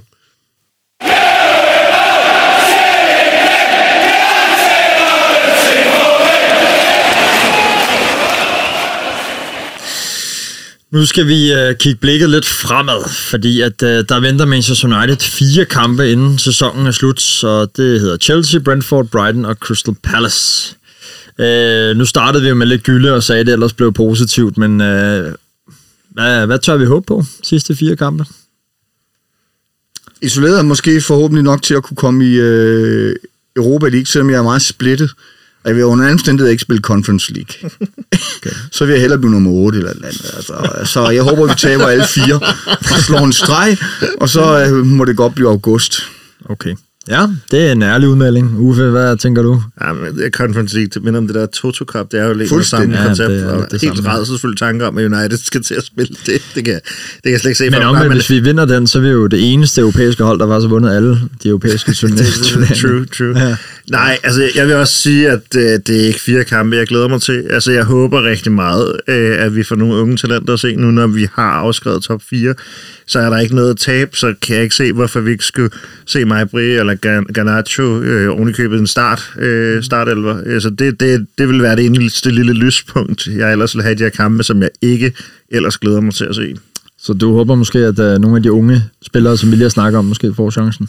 Ja, men altså, jeg mener, alt andet var, var en fadese, hvis ikke det gjorde, fordi der er ikke noget... Altså, øh, Ragnik har meldt ud, at fjerdepladsen, den er out of play, så der er ikke noget at spille for. Og det kan man tydeligt se, sådan har det været blandt spillerne i lang tid, så jeg kan ikke se, hvad argumentet nu skulle være for ikke at give nogle af de her unge spillere en, en chance for at vise sig frem for, for, for Ten Hag øh, på den store scene. Og du tror ikke, han måske vil beskytte dem for alt det, uh, det dårligt om, der ligesom... Uh, Nå, men altså, hvis ikke de kan tåle det nu, så kan de jo heller ikke tåle det om et halvt år, kan man sige. Altså, det, det er jo ikke fordi, at øh, om et halvt år, så er United lige pludselig mirakuløst et eller andet sted, hvor det bare er landet mælk og honning. Så så også det med at beskytte dem. Jamen altså, du ved, hvis de er i truppen, så er de også til at kunne bruge, og jeg synes også, især nu, fordi jeg er helt med på at beskytte den, og det ikke handler om, at der er en, der laver en eller anden vigtig fejl, der koster os den fjerdeplads, der koster, jeg ved ikke, hvor mange millioner pund. Mm. Men det er jo ikke det, der er tale om nu. Nu er der tale om, at at nu er der ikke mere at spille for, det har man ligesom officielt meldt ud, mm. og så kan man sige, så, så er der jo ikke noget, så selvom Majbri han laver en tofodstakling i 11. minut og bliver smidt ud, så er det jo, nå, så er det sådan, det er. Det er jo ikke sådan, at det har kostet os fjerdepladsen, fordi mm. den er alligevel solgt. Martin, ganske kort til sidst. Forventninger til de Jamen, jeg, jeg er fuldstændig på linje med Uffe. Det er, det, det er de spillere, som ingen fremtid har i United, de skal på tribunen, øh, måske slet ikke møde op, og så skal de unge talenter og de spillere, som, øh, som, som der er en, for, en fremtid i, de skal, de skal ind og, og have kampe. Øh, og, skal også kunne stille 11 jo. det, det er selvfølgelig rigtigt. Men, men, men, men, øh, men, men hvis... Kai Rooney og Ronaldo Jr., de er der jo også. men hvis han gør det, så, øh, så, så, så, så, så kan det da godt blive nogle fornuftige resultater. Altså, jeg tror i virkeligheden, der er større sandsynlighed for at skaffe nogle fornuftige resultater med nogle, nogle spillere, som ser en fremtid i United frem for at, at bringe dem på banen, som ingen fremtid har United. Øh, apropos også den, den, den øh, øh, hvad hedder det, Twitter øh, bes, hvad hedder det, besked, du læste op tidligere om, at der er nogle spillere, som, som alligevel ikke ser en fremtid. Hvor, hvorfor skal de spille? Altså, øh, så hellere spille med, ja, med sprig øh, og, og hvad de ellers hedder. Ikke? Altså, øh, selvfølgelig med forbehold, at du ikke skal suge 18-holdet fra, for, for spillere, der, der så ikke kan, kan stille op til øh, FA Youth Cup-finalen. Ikke? Men øh, ja, Ja, og den kan vi måske også lige vende. Nu fik vi ikke lige med vores akademi, øh, vores akademi-afsnit eller emne. Men ja, vores U18-hold spiller jo FA Youth finale, altså det, der svarer til FA Cup-finalen for U18-hold. 11. maj. Ja. På Old Trafford. Old mod, Trafford. Mod Nottingham Forest. Mod Forest. Der, der burde være god chance for at, at, at vinde den. Så øh, ja, det bliver en interessant kamp. Hvad var det? 11? Vi vandt den sidste, ikke? Med Lingard og Pogba og Sam Johnson, Ravel Morrison. Det kan måske vise sig at blive sæsonens helt store lyspunkter. Ja, det ville da være dejligt. Det ville være skønt. Bare lige ganske kort til sidst. Hvad, når vi engang skal lave podcast igen, den 22. maj, om ved sidste spilledag, hvad, hvad nummer ender vi der? Hvad nummer er United, når den kamp er spillet? Uffe? Jamen, jeg, jeg tror, jeg kan skyde på det. Jeg har faktisk jeg har sådan en nervøs følelse, at øh, jamen, det er jo 9, 8, 9 stykker eller sådan noget. Okay, helt nede ved ni stykker. Martin, er du lige så pessimistisk? Ej, jeg, tror, jeg tror, det bliver en, en, en 6 eller en 7, og West Ham har det også rigtig svært for tiden. Øh, øh, Wolves henter vel heller ikke for mange point. Uh, Newcastle, det er 9 point forskel, og en, og en må- målscore på minus 15, mener jeg, de har. Og Ikke? to kampe i hånden Nå, har Newcastle. okay. Ja, det, øh, jeg, jeg tror, det bliver en, en, en 6'er eller en 7'er. Det tror jeg jo også, jeg, jeg sagde tilbage i, i januar. Så øh, det må jeg holde fast i. Sådan. Uh, Morten? Ja, det bliver jo nok noget af det samme, ikke? Altså, jeg håber, altså, det ville jo være fedt nok at få Europa League, selvom det er de der skide torsdag. Men altså, man kan jo få lov til at bruge truppen, og nogle af de unge spillere kan få noget spilletid også, og give dem et hår på brystet. Manchester Vi er nået til, øh, til vejs ende i podcasten. Tusind tak, fordi I havde øh, lyst til at komme og være med. Det var Ja, tak. øh, en af de længere afsnit i dag, tror jeg. Der bliver i hvert fald lidt, lidt øh, arbejde for Morten og Louis bagefter, og I at få, få klippet det sammen. Men øh, det har været interessant. Jamen, det kan man jo se Vi, på en kunne- vi kunne podcast. blive ved med, altså, vi kunne snakke i timer. Ja, ja det er rigtigt. Man må, man må lægge lidt bånd på sig selv. Men øh, ja, endnu en gang tak, fordi I var med. Og øh, ja, husk, at I jo derude også er meget velkomne til at give os feedback og komme med konstruktive kommentarer på vores podcastopslag på vores Facebook-side, Det Røde Hjørne. Husk også, at vi øh, rigtig gerne vil inddrage jeres lytterspørgsmål i podcasten, så skulle du sidde inde med noget, du gerne vil have, at vi skal debattere, så skriv ligeledes i kommentarfeltet på Facebook, når vi reklamerer med en kommende podcast. Fortæl også rigtig gerne øh, jeres gode United-venner, eller veninder, eller kærester om vores podcast. Det vil vi blive rigtig, rigtig glade for. Hvis du skulle sidde med en drøm om at komme til Manchester og se de røde djævle spille på Old Trafford, så husk, at du for blot 199 kroner om året kan melde dig ind i den skandinaviske supporterklub på www.united.no og derigennem få en rejsepakke til en rigtig god pris. Du får tre overnatninger på hotel, inklusiv morgenmad centralt i Manchester og kampbillet, hvor du selv kan vælge sæde blandt supporterklubbens pladser, eksempelvis på Stratford End, til en pris på ca. 2.000 kroner.